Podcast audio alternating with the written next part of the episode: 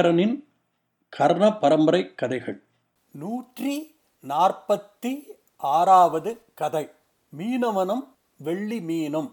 The fisherman and the silver fish குழந்தைகளே இது யூத நாட்டு காப்பகங்களிலிருந்து ஆர்கைவ்ஸ் எடுக்கப்பட்ட ஒரு நாடோடி கதை. ஒரு ஏழை மீனவனுக்கு அதிர்ஷ்டவசமாக ஒரு பேசும் மீனின் நட்பு கிடைக்கிறது. அதன் உதவியால் அவன் உயர்ந்த பதவிகளை அடைகிறான். அவனுடைய பேராசைக்கார மனைவியின் தூண்டுதலினால் தொடர்ந்து மேலும் மேலும் பல கோரிக்கைகளை வைக்கிறான். மீனும் அந்த கோரிக்கைகளை நிறைவேற்றி வைக்கிறது. முடிவாக அவன் இந்த உலகத்தையே ஆளும் ஆசையை தெரியப்படுத்தினான்.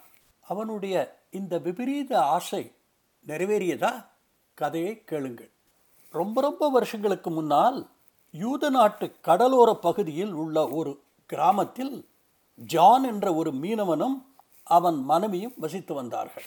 ஜான் நல்லவன் சாது மனைவியை எதிர்த்து பேச தைரியம் இல்லாத ஒரு கணவன்.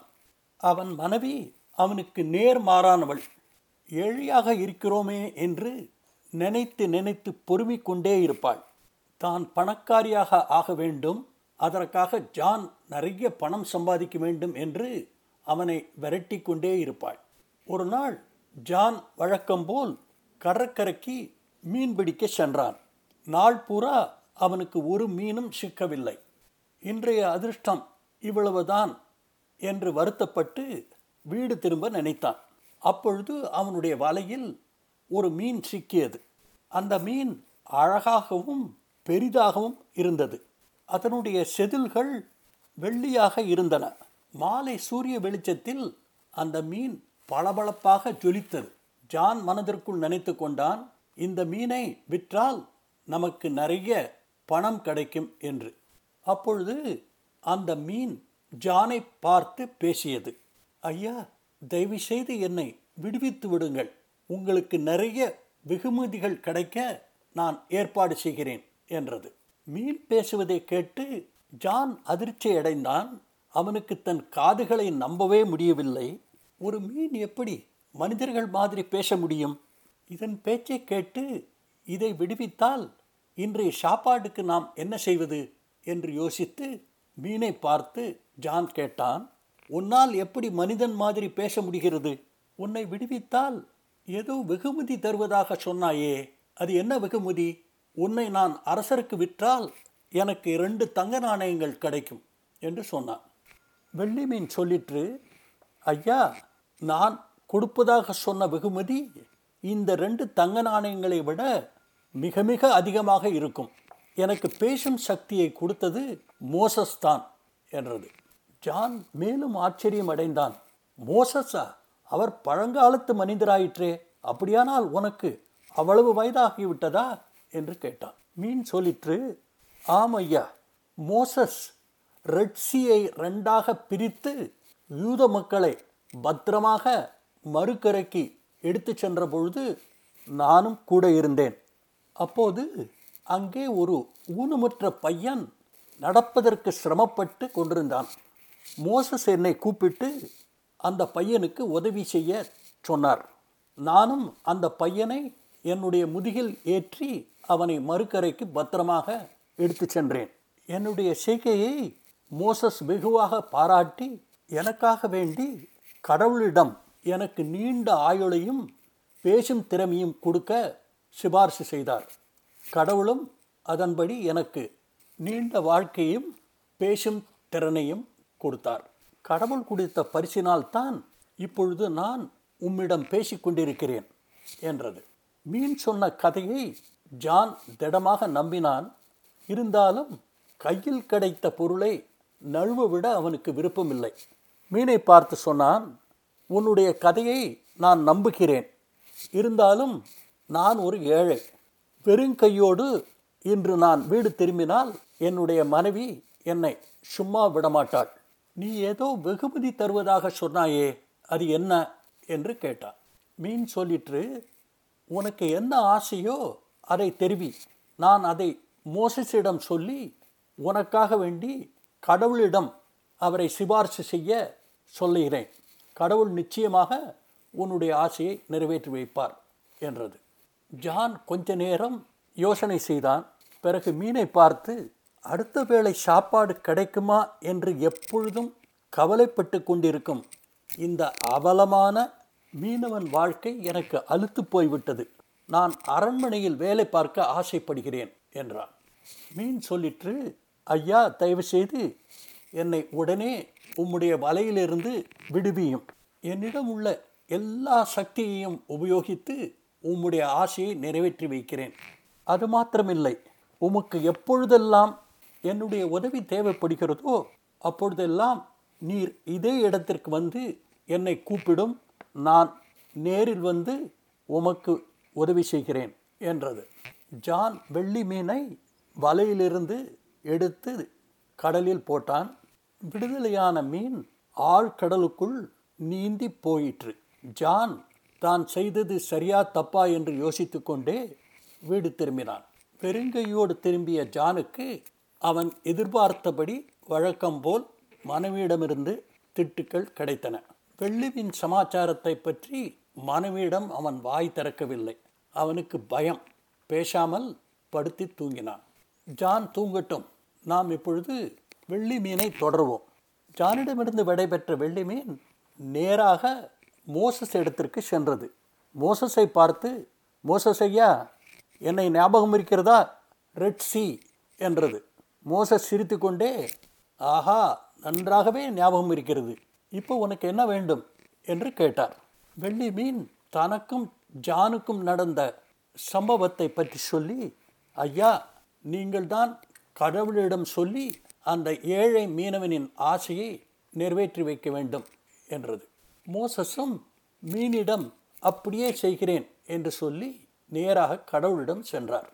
மீனுக்கும் மீனவனுக்கும் நடந்த கதையை மோசஸ் கடவுளிடம் சொல்லி அந்த மீனவனுக்கு உதவி செய்ய வேண்டிக் கொண்டார் இதை கேட்ட கடவுள் மோசஸை பார்த்து என் அருமை மகன் மோசஸே உனக்கு சம்பந்தமில்லாத விஷயங்களில் தயவு செய்து தலையிடாதே. அந்த மீனவன் இப்பொழுது போல் வாழட்டும். அவனை தனியாக விடு என்றார். மோசஸ் விடுவதாக இல்லை. மீனுக்கு தான் கடமைப்பட்டிருப்பதாகவும் அதனால் கடவுள் இந்த கோரிக்கையை நிறைவேற்றி தர வேண்டும் என்று வேண்டிக் கொண்டார். கடவுளும் மோசஸின் வேண்டுகோளை ஏற்று அந்த ஏழை மீனவனுக்கு உதவி செய்ய முடிவு செய்தார். இப்போ ஜான் வீட்டுக்கு போகலாமா அதிகாலை ஜான் வழக்கம் போல் மீன் பிடிக்க தயாரானான். அப்பொழுது அவன் வீட்டு கதவை யாரோ தட்டினார்கள். கதவை திறந்தான். வாசலில் இரண்டு அரண்மனை சிப்பாய்கள் நின்று கொண்டிருந்தனர் ஜானுக்கு உள்ளூர பயம். நாம் என்ன தப்பு செய்தோம்? என்று குழப்பத்துடன் நின்ற ஜானை பார்த்து ஒரு சிப்பாய் சொன்னார் ஐயா நேற்று இரவு நம்முடைய அரசர் ஒரு கனவு கண்டார். இந்த கடலோர பகுதியில் உள்ள இந்த வீட்டில் நாட்டிலேயே சிறந்த அறிவாளி வசிப்பதாக. உங்களையும் உங்கள் குடும்பத்தினரையும் ராஜ மரியாதையோடு அரண்மனைக்கு அழைத்து வர எங்களுக்கு கட்டளையிட்டிருக்கிறார். தயவுசெய்து எங்களுடன் வாருங்கள் என்றார். இந்த சந்தோஷ செய்தியை கேட்ட ஜானம் அவனுடைய மனைவியும் சந்தோஷத்தில் குதித்தார்கள். இருவரும் சிப்பாய்களோடு அரண்மனைக்கு வந்தார்கள். அரண்மனையில் அவர்களை நீராடச் செய்து அவர்களுக்கு பட்டாடைகள் கொடுத்தார்கள். நன்றாக அலங்காரம் செய்யப்பட்ட ஜான் அரசர் முன் வந்தான். ஜானை பார்த்து அரசர் சொன்னார் ஆம் நீர்தான் என்னுடைய கனவில் வந்த புத்திசாலி மனிதர். இன்று முதல் நீர் என்னுடைய முக்கிய மந்திரியாக இருந்து எனக்கு நல்ல ஆலோசனைகள் தர வேண்டும் என்றார். ஜானும் அரசருக்கு மண்டியிட்டு தன் வணக்கத்தை தெரிவித்து தன்னுடைய முழு ஒத்துழைப்பை தருவதாக வாக்குறுதி கொடுத்தான். அந்த சமயத்தில் வெள்ளி மீன் தனக்கு கொடுத்த வாக்குறுதியை நிறைவேற்றியதை நினைத்து அதற்கு மனதார நன்றி தெரிவித்தான். ஜானும் அவனது மனைவியும் ஜானுக்கு கொடுக்கப்பட்ட ஆடம்பரமான புதிய அரண்மனையில் தங்கள் இரவை கழித்தார்கள். மறுநாள் காலை ஜானுக்கு ஒரு சோதனை காலம். அரசர் ஜானை கூப்பிட்டு மந்திரியாரே எனக்கு ஒரு சங்கடமான நிலைமை. பக்கத்து நாட்டோடு நான் சண்டைக்கு போவதா வேண்டாமா? என்பது. நீர்தான் எனக்கு தக்க ஆலோசனை தர வேண்டும் என்றார். ஜான் ஒரு நாள் அவகாசம் கேட்டார். அரசரும் அதற்கு சம்மதம் தெரிவித்தார். அரசரிடமிருந்து விடைபெற்ற ஜான் நேராக கடற்கரைக்கு ஓடினான். தான் வழக்கமாக மீன் பிடிக்கும் இடத்தில் நின்று கொண்டு வெள்ளி மீனே வெள்ளி மீனே தயவு செய்து என்னுடைய உதவிக்கு வா என்று கூவினான். வெள்ளி மீன்? அவன் முன் வந்து நின்றது. அவனை பார்த்து என்னை எதற்காக கூப்பிட்டீர்? நான் வாக்குறுதி கொடுத்தபடி உமக்கு வெகுமதி கிடைத்ததா? சந்தோஷமா? என்று கேட்டது. ஜான் சொன்னான் ஆம் நான் எதிர்பார்த்ததை விட அதிகமாகவே எனக்கு வெகுமதி கிடைத்திருக்கிறது. அரசர் என்னை முதன் மந்திரியாக நியமித்திருக்கிறார். இப்பொழுது சங்கடம் அதில்தான். என்னிடம் ஆலோசனை கேட்கிறார். எனக்கு ஒன்றுமே தெரியாது என்று சொல்லி அரசருடைய கேள்வியை வெள்ளி மீனிடம் சொன்னான். வெள்ளி மீன் சொல்லிற்று உம்முடைய அரசரிடம் சொல்லும் எதிரி நாட்டு அரசருக்கு பத்து பரிசு பொருட்களை அனுப்பி நட்பு கோர சொல்லும். ஏனென்றால் எப்பொழுதும் சமாதானம் யுத்தத்தை விட சிறந்தது. ஜான் மீனுக்கு நன்றி தெரிவித்துவிட்டு நேராக அரண்மனைக்கு வந்தான். அரசரிடம் மீன் தன்னிடம் சொன்னதை தன்னுடைய ஆலோசனையாக அரசரிடம் எடுத்து சொன்னான். அரசரும் அருமையான யோஜனை முயற்சி செய்து பார்க்கலாம் என்று சொல்லி தன்னுடைய எதிரி நாட்டு அரசருக்கு பத்து விலை உயர்ந்த பொருள்களை பரிசாக அனுப்பி நட்பு கோரினார். இதன் மூலம் எதிரியும் அவருடைய நண்பராக ஆனார். இரண்டு நாடுகளும் அமைதியாக வாழ இது ஒரு பாலமாக அமைந்தது. அரசர் தன்னுடைய மந்திரி ஜானை வெகுவாக பாராட்டினார். இந்த நிகழ்ச்சிக்கு பிறகு எல்லா முக்கியமான விஷயங்களிலும் அரசர் ஜானையே கலந்து ஆலோசித்தார் ஜானும் தவறாமல் வெள்ளி மீனின் உதவியை நாடினான். வெள்ளி மீனும் அவனை ஒருபோதும் விட்டு கொடுக்காமல் அப்பப்பொழுது சரியான ஆலோசனைகள் அவனுக்கு அளித்து வந்தது. அரசரிடமும் மக்களிடமும் ஜானின் மதிப்பு உயர்ந்தது. எல்லோரும் அவனை பெருமையாக பாராட்டி பேசிக்கொண்டார்கள் அவனுக்கு பணம் பதவி புகழ் எல்லாம் வந்தது. பல ஆண்டுகள் கடந்தன. தன்னுடைய வெற்றிக்கு காரணமான வெள்ளி மீனை பற்றிய கதையை இந்த காலகட்டத்தில் ஜான் தன் மனைவியிடம் சொன்னான். அந்த பேராசை பிடித்த மனைவி ஒரு நாள் ஜானிடம் வந்து இந்த நாட்டு அரசர் ஒவ்வொரு முடிவுக்கும் உம்மிடம்தான் யோஜனை கேட்டு நடக்கிறார். அவர் பெயருக்குத்தான் அரசரே ஒழிய அரசருடைய வேலைகளெல்லாம் நீர்தான் பார்க்கிறீர். அதனால் நீர் அந்த வெள்ளி மீனிடம் சென்று உம்மை இந்த நாட்டு அரசராக ஆக்க வேண்டும் என்று கேளும் என்று தூண்டினாள். மனைவியின் வேண்டுகோளை முதலில் அலட்சியப்படுத்திய ஜான் அவளுடைய தொந்தரவு பொறுக்காமல் ஒரு நாள் வெள்ளி மீனிடம் சென்று நான் இந்த நாட்டுக்கு அரசனாக ஆக வேண்டும் என்று என் மனைவி விரும்புகிறாள் தயவுசெய்து எனக்காக வேண்டி மோசஸிடம் என் கோரிக்கையை சொல்ல வேண்டும் என்றார். வெள்ளி மீனும் முயற்சி செய்து பார்க்கிறேன் என்று சொல்லி மறைந்தது. அன்று இரவு தூக்கத்தில் அரசர் இறந்து போனார். அரசருக்கு பின் பதவி ஏற்க அவருக்கு ஆண் குழந்தையோ பெண் குழந்தையோ இல்லை. அரண்மனை ஆலோசகர்கள் ஒரு முடிவு எடுத்தார்கள்.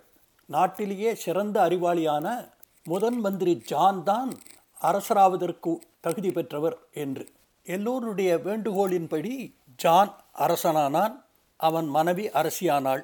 ஜானுடைய மனைவியின் முணுமுணுப்பு தொடர்ந்தது. ஜான் ஒரு நாள் மனைவியை பார்த்து கேட்டான் நான் இந்த நாட்டு அரசன் நீ இந்த நாட்டு அரசி இதைவிட உனக்கு என்ன வேண்டும்? என்று கேட்டான். அவன் மனைவி சொன்னாள் நாம் இந்த நாட்டுக்கு மாத்திரம்தானே அரசன் அரசி இது போதாது. இந்த உலகத்திற்கு நாம் ராஜாவாகவும் ராணியாகவும் ஆக வேண்டும் என்றாள். ஜான் சொன்னான் கடவுள் ஒருவர்தான் உலகத்தை ஆளும் அரசர் என்று. அவன் மனைவி சொன்னாள் ஆம் அது உண்மைதான். கடவுள் மாதிரி இருக்க உனக்கு ஆசை இல்லையா? உன்னுடைய எத்தனையோ ஆசைகளை நிறைவேற்றிய அந்த வெள்ளி மீன் இந்த ஆசையை நிறைவேற்றாதா? என்று கேட்டாள். ஜான் யோசித்தான் கடவுளாக இருந்தால் எப்படி இருக்கும்? என்று. கடற்கரைக்கு சென்று வெள்ளி மீனை அழைத்தான். வெள்ளி மீன் வந்தது. இவனை பார்த்து உனக்கு இப்பொழுது எதை பற்றி தெரிய வேண்டும்? என்று கேட்டது. ஜான் சொன்னான் நான் இப்பொழுது உன்னிடம் ஆலோசனை கேட்க வரவில்லை. கடைசியாக எனக்கு ஒரு ஆசை இருக்கிறது. அதை உன்னிடம் தெரிவிக்க வந்திருக்கிறேன் என்றான். உன்னுடைய ஆசை என்ன? என்று மீன் கேட்டது. ஜான் சொன்னான் இந்த உலகத்தை ஆள்வது எப்படி என்று எனக்கு தெரிய வேண்டும் என்றான். மீன் சொல்லிற்று கடவுள் ஒருவரால் தான் இந்த உலகத்தை ஆள முடியும் என்றது. ஜான் கேட்டான் அப்படிப்பட்ட பெரிய அரசராக இருப்பது எப்படி? கடவுள் ஒரு நாள் பூரா என்ன வேலை செய்து கொண்டிருக்கிறார்? அது எனக்கு தெரிய வேண்டும் என்று. நிச்சயமாக உனக்கு தெரிய வேண்டுமா? என்று மீன் கேட்டது. ஆம் என்று தலையசைத்தான் ஜான். மீன் சொல்லிற்று சரி நான் இப்பொழுதே மோசஸிடம் போய் உன்னுடைய வேண்டுகோளை தெரிவிக்கிறேன். நாளை காலையில் இங்கே வா. கடவுள் உன்னுடைய வேண்டுகோளை பற்றி என்ன முடிவு எடுத்திருக்கிறார் என்பதை தெரிவிக்கிறேன் என்று சொல்லி அங்கிருந்து மறைந்தது. வெள்ளிமீன் மோசஸிடம் சென்று ஜானுடைய வேண்டுகோளை தெரிவித்தது. மோசஸும் கடவுளை பார்த்து ஜானுடைய வேண்டுகோளை பற்றி சொன்னார். கடவுள் சொன்னார் மோசஸ் நீ கேட்டதை எல்லாம் நான் செய்து முடித்தேன். இந்த மனிதனை முதன் மந்திரியாக ஆக்கினேன். பிறகு அவனை அரசனாக ஆக்கினேன். முதலிலிருந்தே நான் சொன்னேன் உனக்கு சம்பந்தமில்லாத விஷயத்தில் தலையிடாதே என்று நான் மக்களை படைக்கிறேன். யார் பணக்காரராக வேண்டும் யார் ஏழையாக வேண்டும் என்று முடிவு எடுக்கிறேன். இப்போ பார்த்தாயா இந்த மனிதனுடைய வேண்டுகோள் உன்னை எங்கே கொண்டு நிறுத்தி இருக்கிறது என்று. நீ திரும்பி சென்று அந்த மனிதனிடம் சொல். நாளை காலை அவன் அவன் கண்களாலேயே நான் நாள் பூரா என்ன செய்து கொண்டிருக்கிறேன் என்பதை பார்ப்பான். கடவுளினுடைய செய்தியை மோசஸ் வெள்ளி மீனிடம் தெரிவிக்க வெள்ளி மீன் அதை ஜானிடம் மறுநாள் தெரிவித்தது. அன்று இரவு ஜான் அரசர் நிம்மதியாக தூங்கினார். காலையில் எழுந்திருந்து கண்களை திறந்து பார்த்தார். அவர் கண்ட காட்சியை அவரால் நம்ப முடியவில்லை. ஒரு ஏழையின் உடையில் அவர் இருந்தார். புல்லால் செய்த பாயில் படுத்திருந்தார். ஒரு மூலையில் அவர் மனைவி கிழிந்த ஆடையுடன் நின்று கொண்டிருந்தாள். எனக்கு என்ன ஆச்சு நான் இந்த நாட்டு அரசன். என்று கத்தினார். வெளியே ஓடி நேராக கடற்கரைக்கு சென்று மீனை கூப்பிட்டார். வெள்ளி மீன் தோன்றியது. வெள்ளி மீனை பார்த்தவுடன் இவர் தரையில் மண்டியிட்டு மீனே தயவு செய்து எனக்கு என்னாச்சு என்று சொல். கடவுள் ஏன் என்னை இப்படி பண்ணிவிட்டார் நேற்று மாதிரி என்னை மாற்றிவிடு என்று கதறினார். வெள்ளி மீன் சொல்லிற்று மன்னிக்கவும் கடவுள் உம்மை ஒன்றும் செய்யவில்லை. நீர்தான் கடவுள் நாள் பூரா என்ன செய்து கொண்டிருக்கிறார் என்பதை தெரிந்து கொள்ள ஆசைப்பட்டீர். உம்முடைய ஆசையைத்தான் கடவுள் இப்பொழுது நிறைவேற்றியிருக்கிறார். தினசரி கடவுள் சில பேரை பணக்காரர்களாக உயர்த்துகிறார்.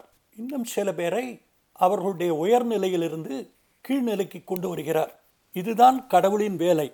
இதைத்தான் அவர் நாள் பூரா செய்து கொண்டிருக்கிறார் என்று சொல்லி அந்த வெள்ளி மீன் அங்கிருந்து மறைந்தது. பேராசையினால் தங்களுக்கு ஏற்பட்ட அவல நிலையை நினைத்து வருந்தி ஜானும் அவன் மனைவியும் அவர்களுடைய பழைய ஏழ்மையான வாழ்க்கையை தொடர்ந்தார்கள். குழந்தைகளே இந்த கதை பிடிச்சிருக்கா? பேராசை பெருநஷ்டம் போதுமென்ற மனமே பொன் செய்யும் மருந்து என்ற பழமொழிகளுக்கு உதாரணமான கதை இது. இந்த கதையை பற்றி நீங்கள் என்ன நினைக்கிறீர்கள் என்பதை Aingaran twenty twenty at gmail dot காமுக்கு எழுதுங்கள். கதைகள் தொடரும். அதுவரை அன்புடன் உங்கள் ஐங்கரன்.